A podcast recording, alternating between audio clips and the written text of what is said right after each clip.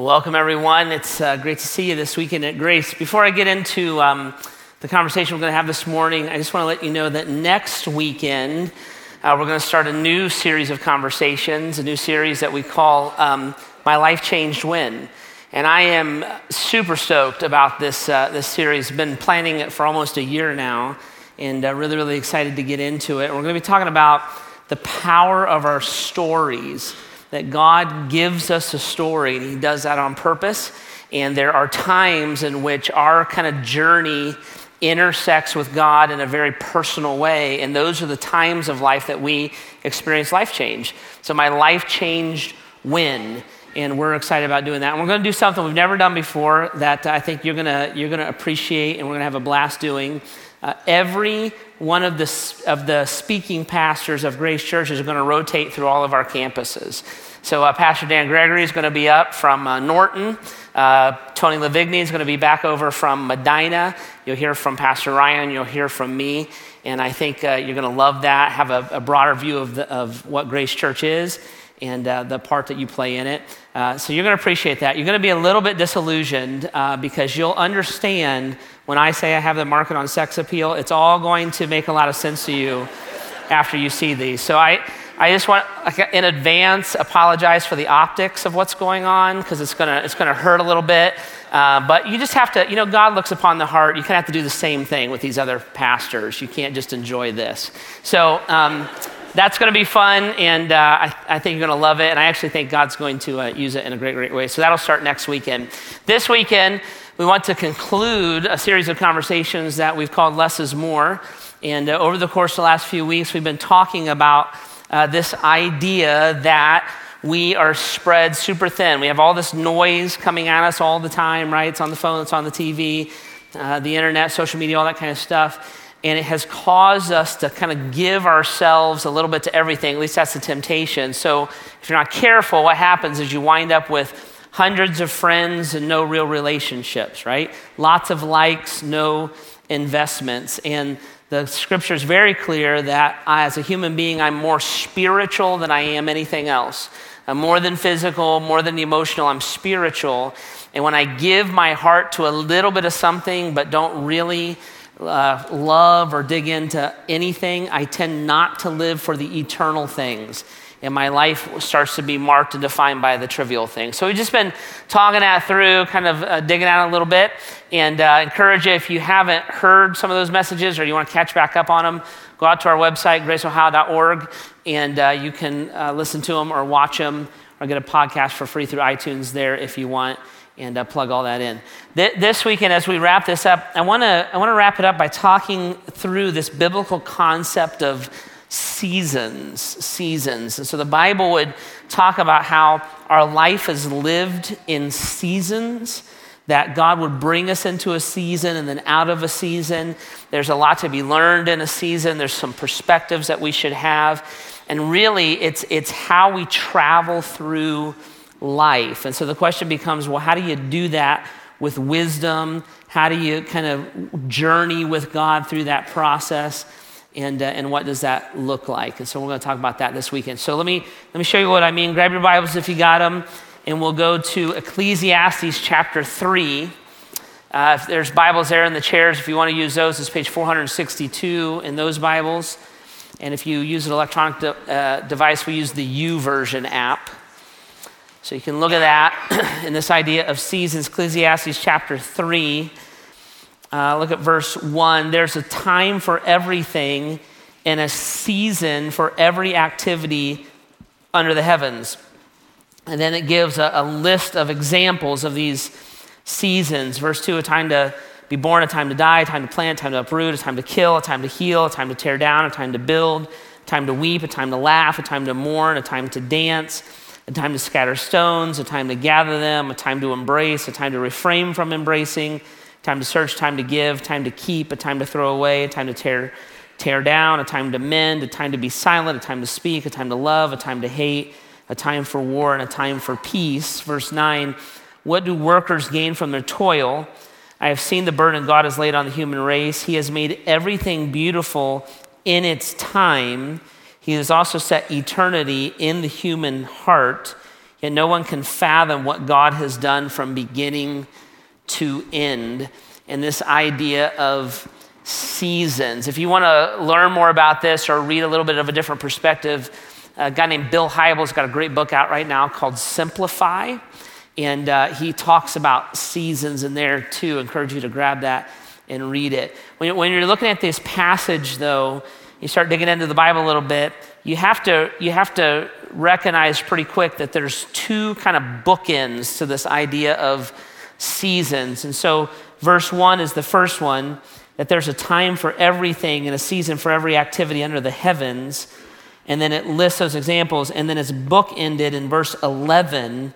God, God has made everything beautiful in its time, and He has set eternity in the human heart. So these, these two mooring points, and then the concept of seasons kind of plays out in between. So there's a time for every activity under the heavens. It's this idea that every earthly endeavor will come to an end, right? Every earthly endeavor comes to an end. So my youth will come to an end. My career will come to an end. My uh, my parenting of small children will come to an end. My life itself will come to an end. Every human endeavor has an end point to it. There's a season for every activity. So I kind of lock that in place, right? And then God gives examples of the seasons. And then the other mooring point is, and God has set eternity into the hearts of man. So God has caused us to be eternal beings, right? We just talked about that. More than physical, more than emotional, I'm spiritual. And as a human being, if I do not have the ability to, to gather an eternal perspective on something, I lose hope. So every activity comes to an end. Let's say that I'm going through a difficult time as a human being. If I can't register that with eternal things, if I can't find purpose or meaning or some kind of redemption in that difficult time, I, I fall into the deepest level of despair. This is, this is when folks take their lives because they can't see a way out or a reason for what they're going through. Now, what's fascinating, every human endeavor comes to an end. There's a season for every activity under the sun, right? What's fascinating is this is even true of our prosperity. So I can have everything in the world, but if I cannot bring an eternal perspective in it, it will not satisfy my soul. I can have all the money and all the fame and all the sex in the world, but if I can't find a redemptive reason for it, I will come to the same despair. This is your classic rockumentary, right? I mean, this is behind the music. It's the celebrities that, that in their lives or overdose. We see it on the news, and we would look and say, well, wait, man, they have all their dreams right? They wanted to be a rock star kind of a thing, and they have money, and they have freedom, and they have women, and they have. Blah, blah, blah. But there, if there's no eternal perspective, even in our prosperity, as a human being, we, we will lose hope. Why? Because God has set eternity in our hearts. As a human being, I, I, ha- I long for God. And in, until I can satisfy that question, I actually can't make life work, or I can't make any of the seasons of my life work. Okay? So when I think about these two ideas, this is, this is the less or more conversation, right? Where I'm looking and saying everything comes to an end. Eternity is set in my heart. So the kind of the trick is how do I bring eternal perspective to the season that I'm in? And if I can bring that eternal perspective to the season that I'm in, all of a sudden the season becomes meaningful to me. If I just pile it up with trivial stuff or deny it or live in distraction, it's not going to work. But if I can bring an eternal perspective to it, I can find the richness and the meaning and the purpose and the joy of life because God actually created me to function in that way. Okay? So, seasons, and this is how the Bible would talk about our lives that we move in and out of seasons. Now, what I, what I did was I just I wrote a definition of seasons down in my notes, so you can write this down, or if you got a better one, write that down. But here's what I wrote down. A season is a given period in our lives in which focused energy and investment is required to achieve a desired outcome. A season is a given period in our lives in which a focus, focused energy and investment is required for a desired outcome. So was just talking to one of our teenagers about baseball season starting. And when he goes into baseball season, he's going to give a focused attention, energy, and investment to baseball season, right? He's going to start working at baseball for a given period of time to get a desired outcome. Right? It's a, a season. That's what it is. This is what it's not. A season is not our identity. A season is something that I, I go through, I go into it, I come out of it, but it's not necessarily who I am. It's a phase of life, a season of life that I am. Seasons are not permanent, they are the journey of life. So as God leads us and directs us, He moves us in and out of seasons. You may be in a parenting season or an emptiness season or et cetera, et cetera, et cetera, right? And it's a given period of, of life in which a focused energy and investment is required to get the outcome that I desire, and God takes us in and out of seasons. So, how do we navigate that? Bring the eternal into it to find the meaning and the joy out of it. I think there's, there's a few things. I wrote down three of them. How do you do this? How do you walk through the seasons of life with wisdom? Here's the first thing that you have to do. To walk through the seasons of life with wisdom, I have to identify the season of life that I'm actually in. So, in order to embrace the season, I have to identify the season correctly. Now, let me just give you like a little warning. Here's a little red flag with it. The season of life that you're actually in, very well for some of us, may not be the one you want to be in. Okay? And this is, this is actually a big deal. So, recognizing the one that I'm in doesn't necessarily have anything to do with the one that I want to be in. It is the place, it's the season that God has taken me for this time of my life. And the way to bring the eternal into that moment is to identify and embrace that moment for what it is. That's how I would wisely walk through it. One of the factors to us living such hurried and chaotic and cluttered lives is that we will not accept the season that we're in. And so what happens a lot of time is we fold season upon season upon season upon season, and we try to claim all this at the same time, and we live in absolute chaos, right?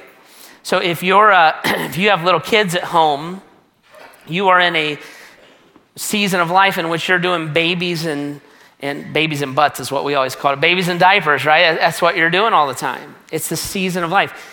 It probably is not the season to do other things in life that you may wish you could do.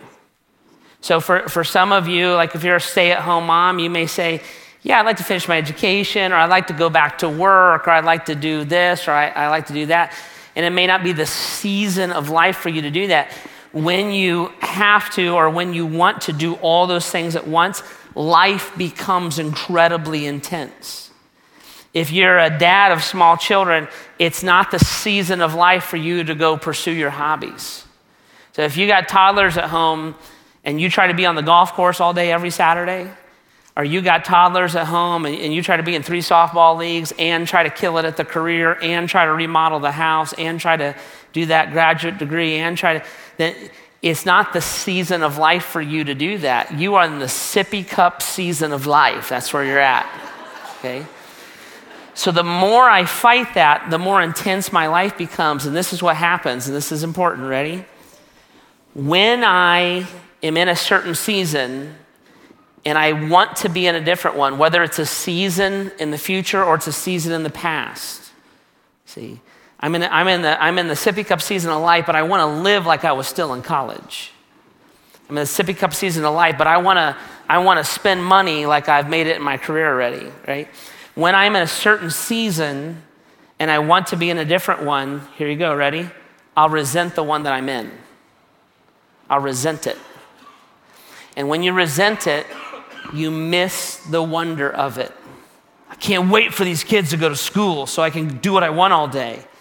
You're going to miss out on the wonder of little kids. I can't wait till I'm 25. My parents treat me like I'm 15 because I'm, I'm 15.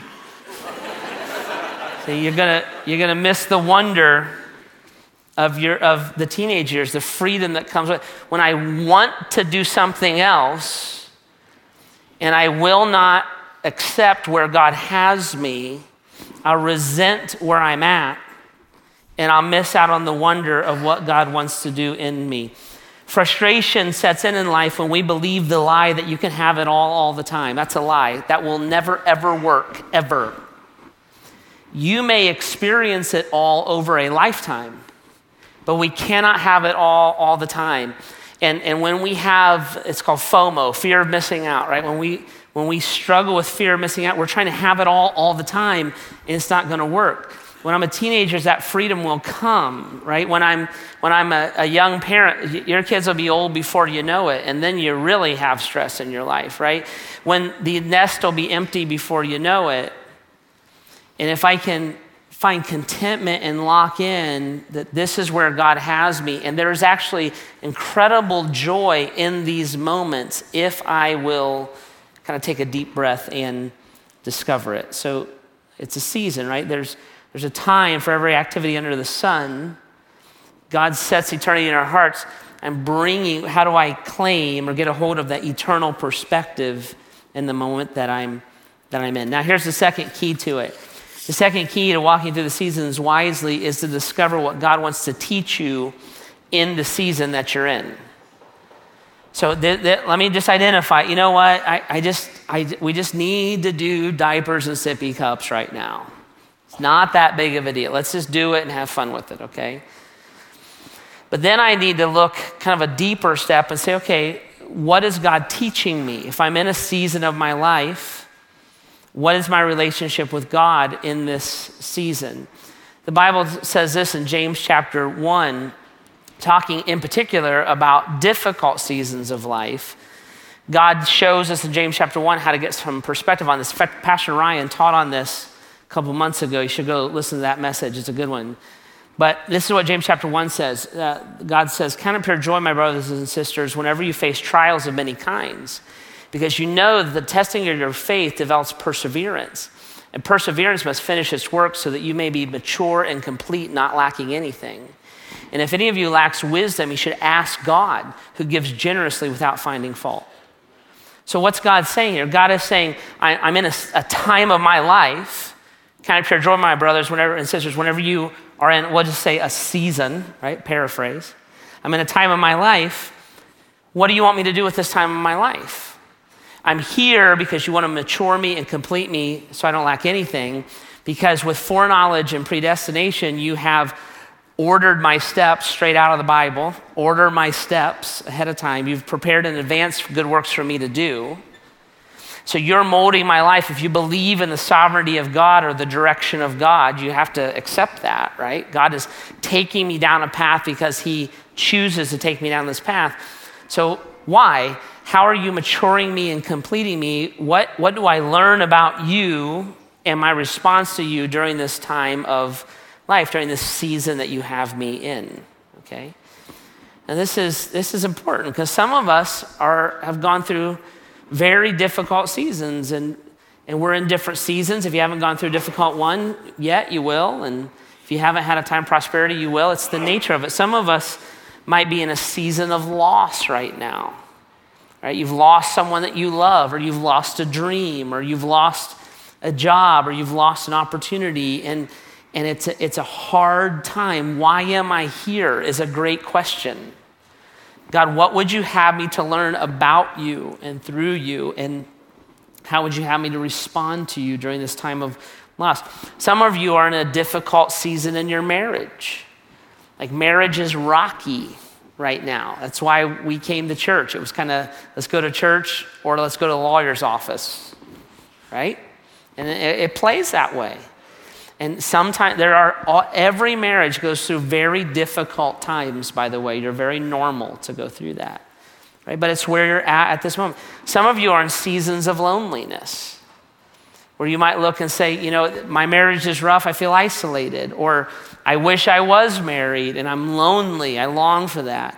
Some of you have just gotten out of, out of school, out of college, and, and that, a, a season of life in which you have very intense friendships and then you got a job in Akron, Ohio, and you're like, God, why?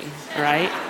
And I want you to know that every person in this room asked that same question, right?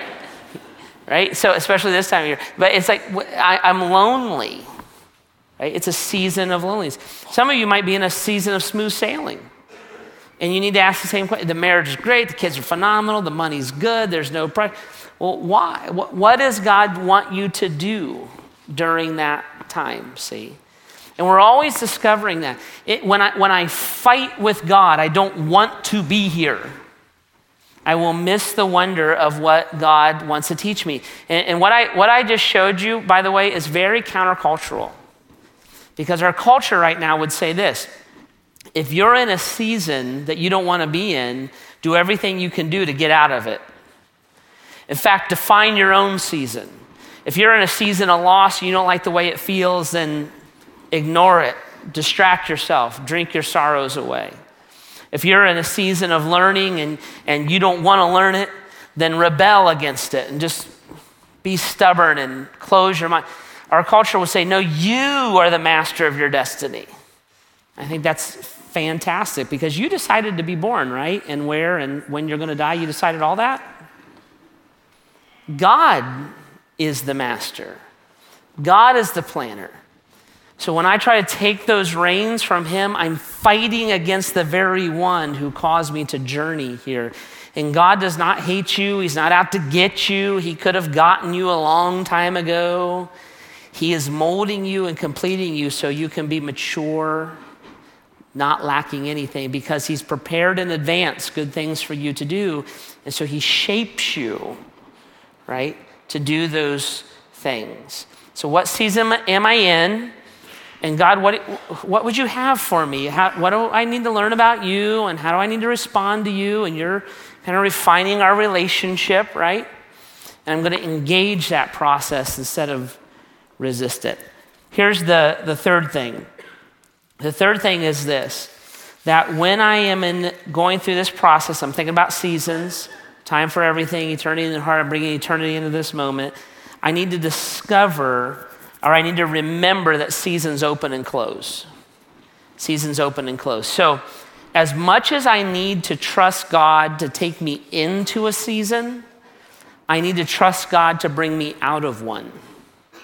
As much as I need to take, trust God to bring me into a season, I need to trust God to bring me out of one. And one of the most difficult things in life is to come to the realization that it's time to move on. It's time to settle into the next phase of life. And one of the reasons why we pile our lives up is because we're hanging on to seasons that we should have let go. And we're not embracing ones that God's trying to move us into. Now, let me give a, a little reminder uh, kind of a, a side point here, okay? When God brings you out of a season, he will never bring you out of a season in a way that's contradictory to His word. Okay? So God is never going to bring you out of a season in a way that's contradictory to the Bible. Sometimes I've met with folks over the years and we'll, we'll sit down in my office. And I'm, by the way, I'm not a very good counselor. You don't want to meet with me, and you're going to discover why right now and somebody will say something to me like this. They'll, they'll, spiritualize something, which is a pet peeve of mine, and they'll say something like this. You know, the reason that I'm leaving my wife and my family is because it's just a new season of my life. We had a great relationship back here, and now God has just closed those doors and I'm moving on to the next season of my life.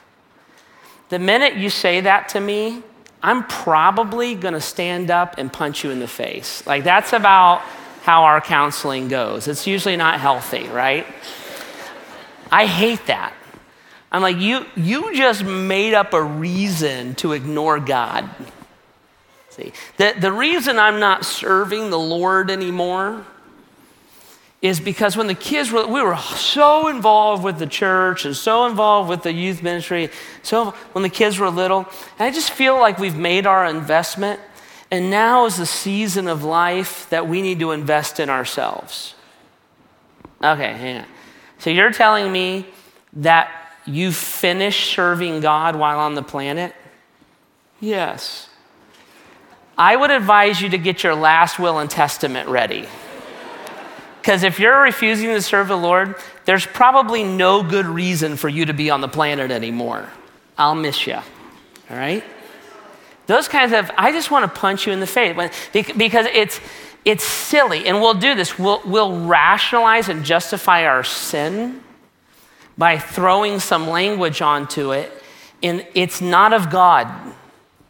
God will never ask you or direct you to move in a way that's contradictory to the Bible, ever. And if you feel like that's God talking to you, take a Rolaids. It's not God. I don't know what's going on. Okay? But God never works in contradiction to his word, the Bible. Now, there is a biblical concept of God closing seasons, and the Bible is very, very clear about that. And that's an idea that we do need to engage. So let me show you an example of this. So verses two through eight are kind of all examples of different seasons in life. So look at like verse four. Verse 4 there's a time to weep and a time to laugh, a time to mourn and a time to dance. Okay, so that as an example, this is God closing a season. There's a time to, to weep and a time to laugh, a time to mourn, a time to dance. There's a time to mourn a loss, and there's a time to be done mourning a loss. So, as an example, I, when my dad died a few years ago, I was very, very close to my father. He lived with us for a decade. He and mom did the last decade of their life. So, when dad died, he, it, someone who was in my house every day that I had an ongoing relationship with every day died. It's a very difficult loss. I took it very hard, right? I mourned him very, very deeply. I remember um, I put his ring on. Dad wore the same ring all, the, all his life, and we all knew that. And he gave it to me before he died. So after he died, I had it resized, and I, I wore it. I wore it for about two years. I remember the day that I was praying and interacting with God, and I realized that the, me mourning my father was robbing me of relationships with my own sons. And it was on that day that uh, the Lord directed me, and I decided it was time to be done mourning. And I took that ring off and I put it in a special place, and I was done. I love my dad, I miss him a lot, but I gotta be done. I gotta be done. And the time to mourn is over, and now it's time to laugh. The time to grieve is over, and now it's time to dance. I have to move on, or my mourning of my father is going to become my identity. Remember, that's not what a season is. A season is not your identity. And if I won't move on from a season or can't move on, then instead of a person who has suffered a loss, I am a person who is identified by their despair. If I refuse to move out of a season, the season becomes my idol. See, some of us, our season of youth is done, and we refuse to move out of it. And youth becomes what we idolize. So we're always trying to be young, right? We're, we're getting our lifestyle lifts done and getting this sucked out and that put back in. And, and we're dressing, we're 70 and we're dressing like we're 20 and we're like, mm, it's a little creepy, you know? Why? Because I'm idolizing a season that I need to let be closed. I was talking to a friend the other day and uh, he's 74, he's a retired guy, and he, he was investing in some younger guys, kind of spent some time with him, helping him. And it, he was just telling me about, I was talking to him. I said, Thanks so much for doing that, man. I said, I love that you're like pouring into their lives. I love that you love them. And he, he looked at me, he said, Yeah, he goes, It's nice to be old enough to be a sage. I enjoy it. What was he saying? He's saying, Yeah, I, I, I'm not 50. I'm not 40. I'm not 60. I'm, I'm 74 and I enjoy my old age too. There's things I get to do in my old age I didn't get to do in my young years. And I enjoyed my young years, but I enjoy where God has me now. I'm 74. And there's wonder in it. Why is he enjoying being in his 70s? Because he let the other seasons of his life close, right?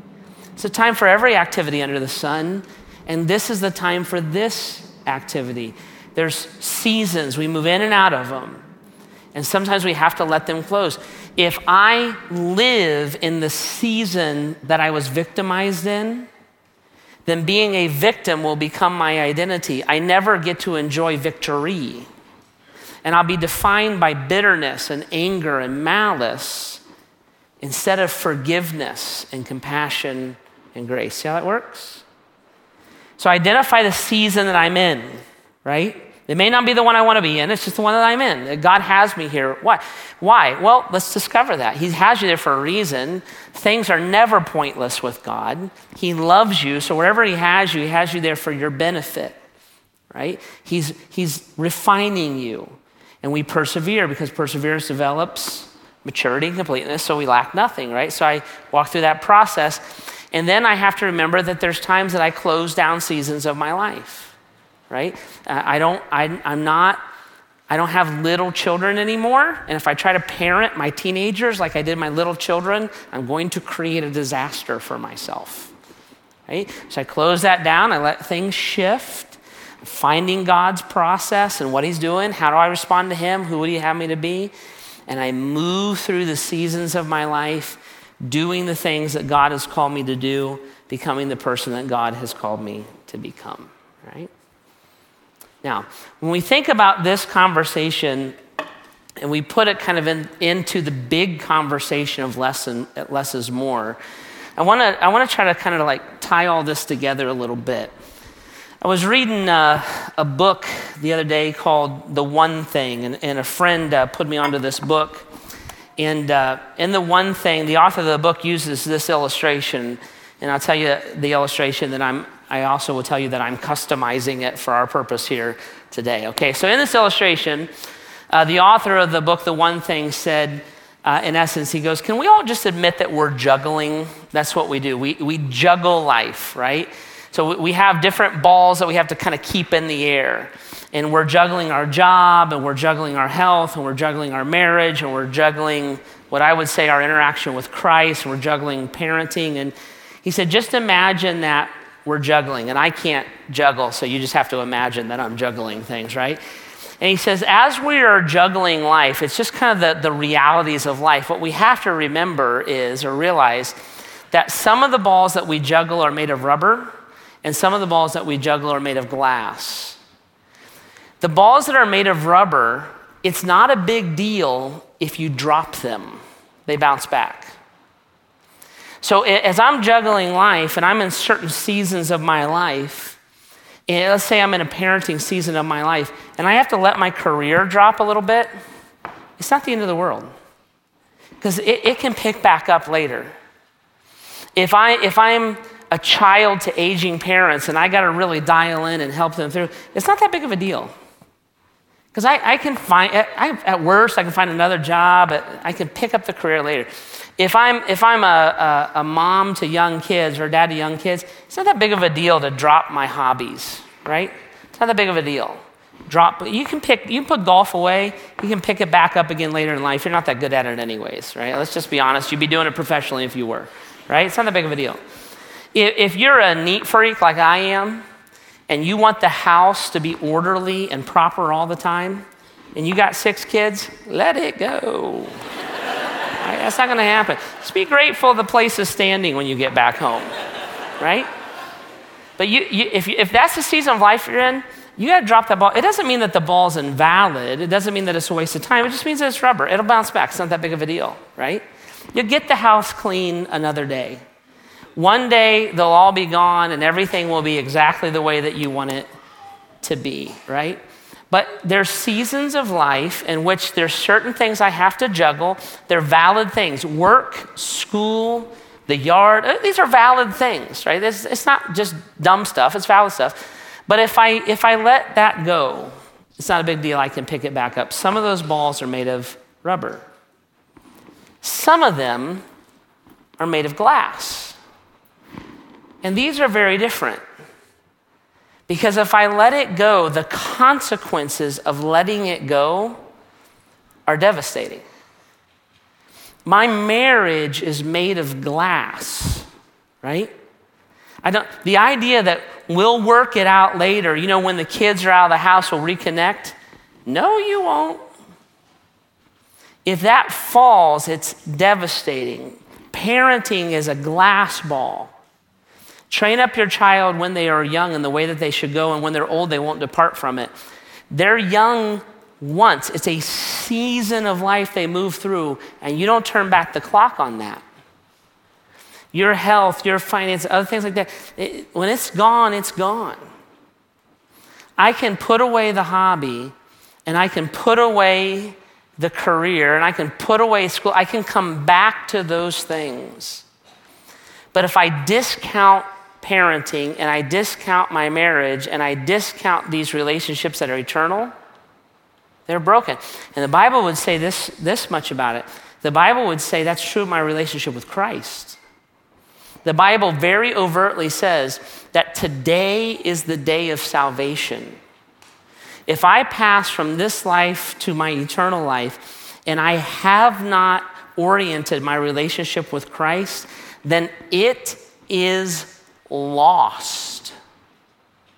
I cannot turn back the hands of time and say, hey, Jesus, now that I'm dead, I'm going to. Nope. It's a one and done scenario.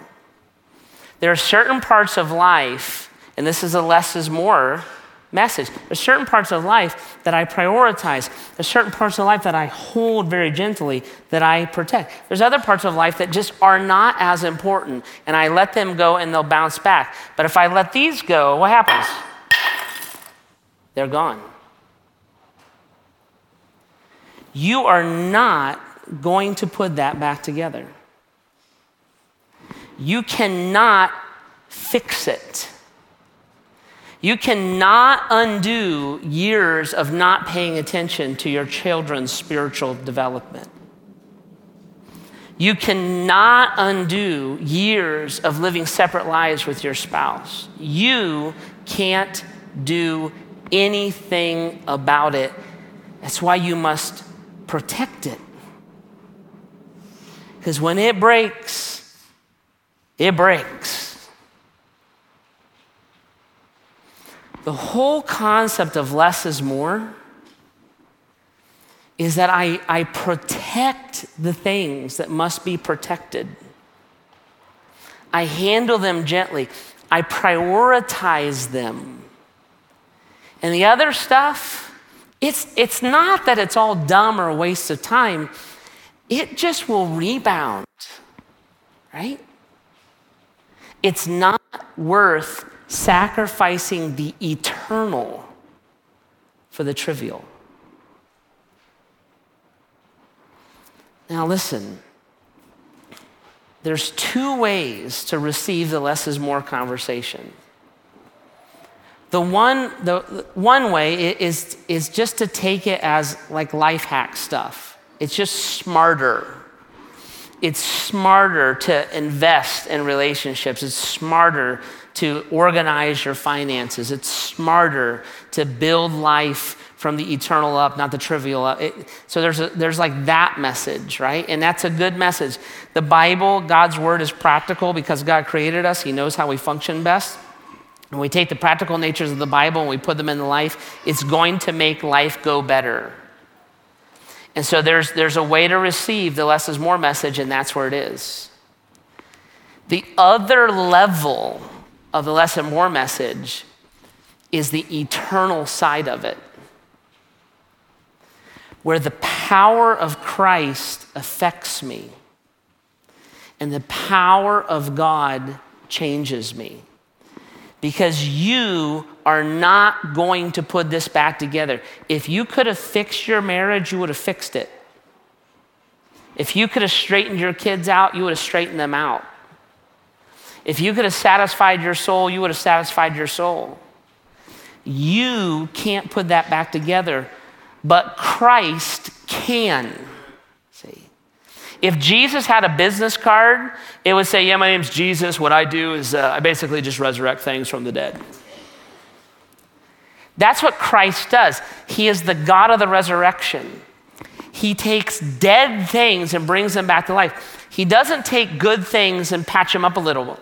He doesn't take your marriage and glue it together and give you like a Frankenstein looking marriage. He takes things that are dead and he brings them to life. So when he says things like he says in John 10 10, he says, The thief, Satan, comes to steal, kill, and destroy. But I come that you may have life and life to the fullest. He's not saying, I've come so that we can throw a little bit of Jesus into everything that we're doing and your life will be better than it was before. Nope. When he says, I've come to give you life, the reason Christ comes to give us life is because we're dead.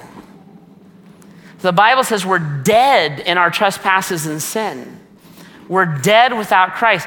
The marriage, the relationships, it, it's dead. And I've come to resurrect it.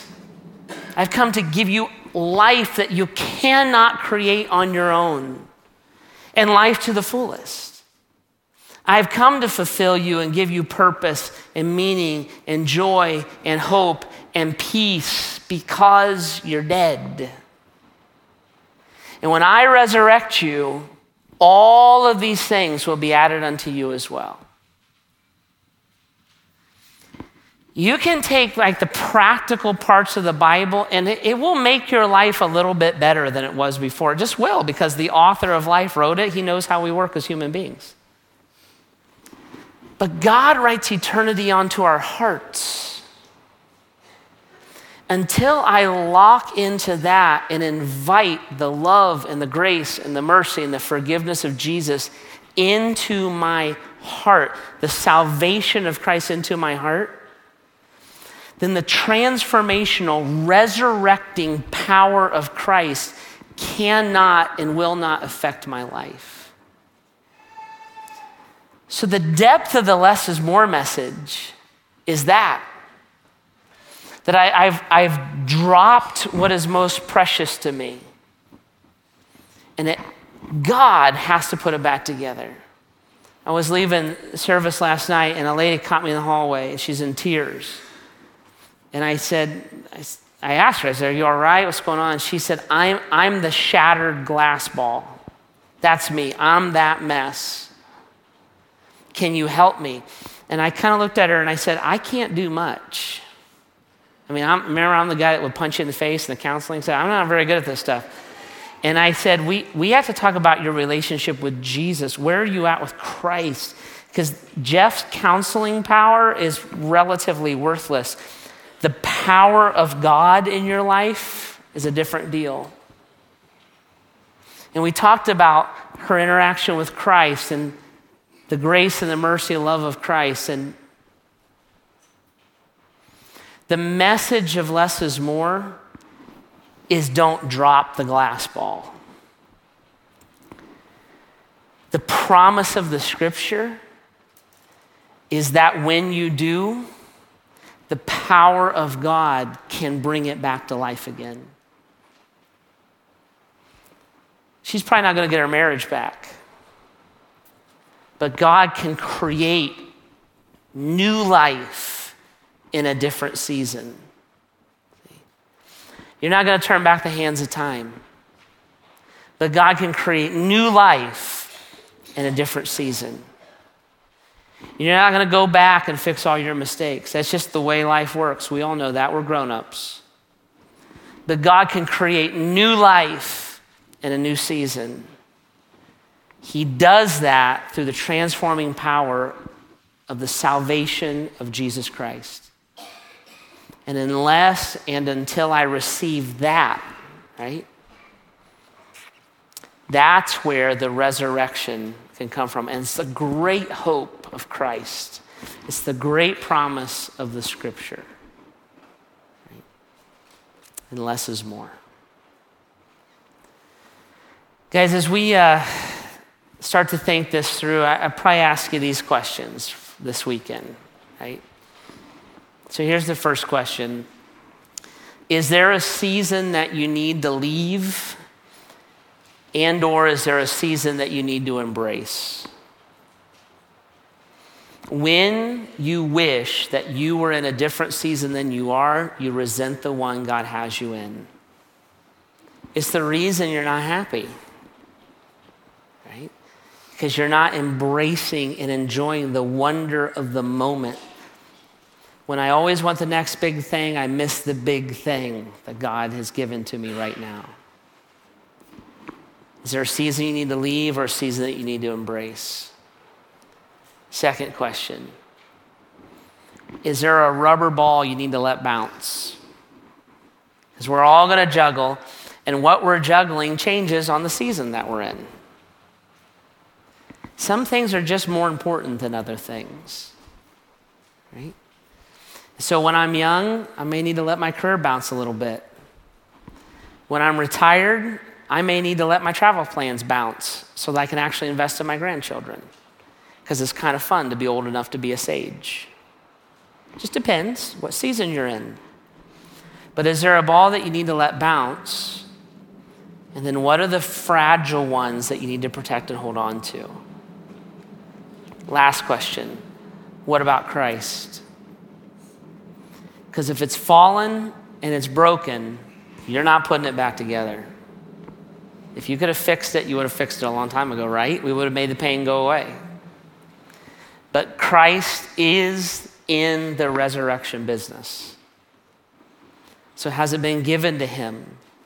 Have you received? Has there been a time in your life where you, on purpose, not grown up in church, not got baptized when I was a baby because my mom and dad loved me, but you, as a thinking grown up, on purpose, accepted the forgiveness of Jesus Christ, received the forgiveness of your sin, placed your life on purpose under his leadership? Have you received Christ, right? And then gave him the shattered mess? Yeah, that works. Has to start there. So I'm going to ask the band to come out. And what we, what we do here at the end of our services is we carve off a little bit of time from our week to just be with God. I encourage you to take that time.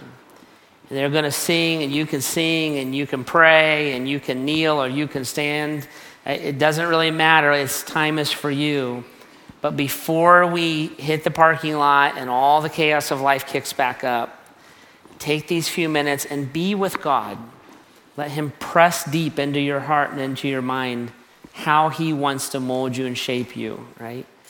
And then interact with Him, learn and discover why He has you in the season He has you in. Jesus, help us calm our hearts and our minds just for a moment. Lead us, Holy Spirit, and show us who you want us to be, what you want us to glean from this time of our life. God, uh, help us to turn, turn from idleness and distraction, trivial, to you, and to give you the license and the definition of our souls. Help us now. In your name, Jesus. Amen.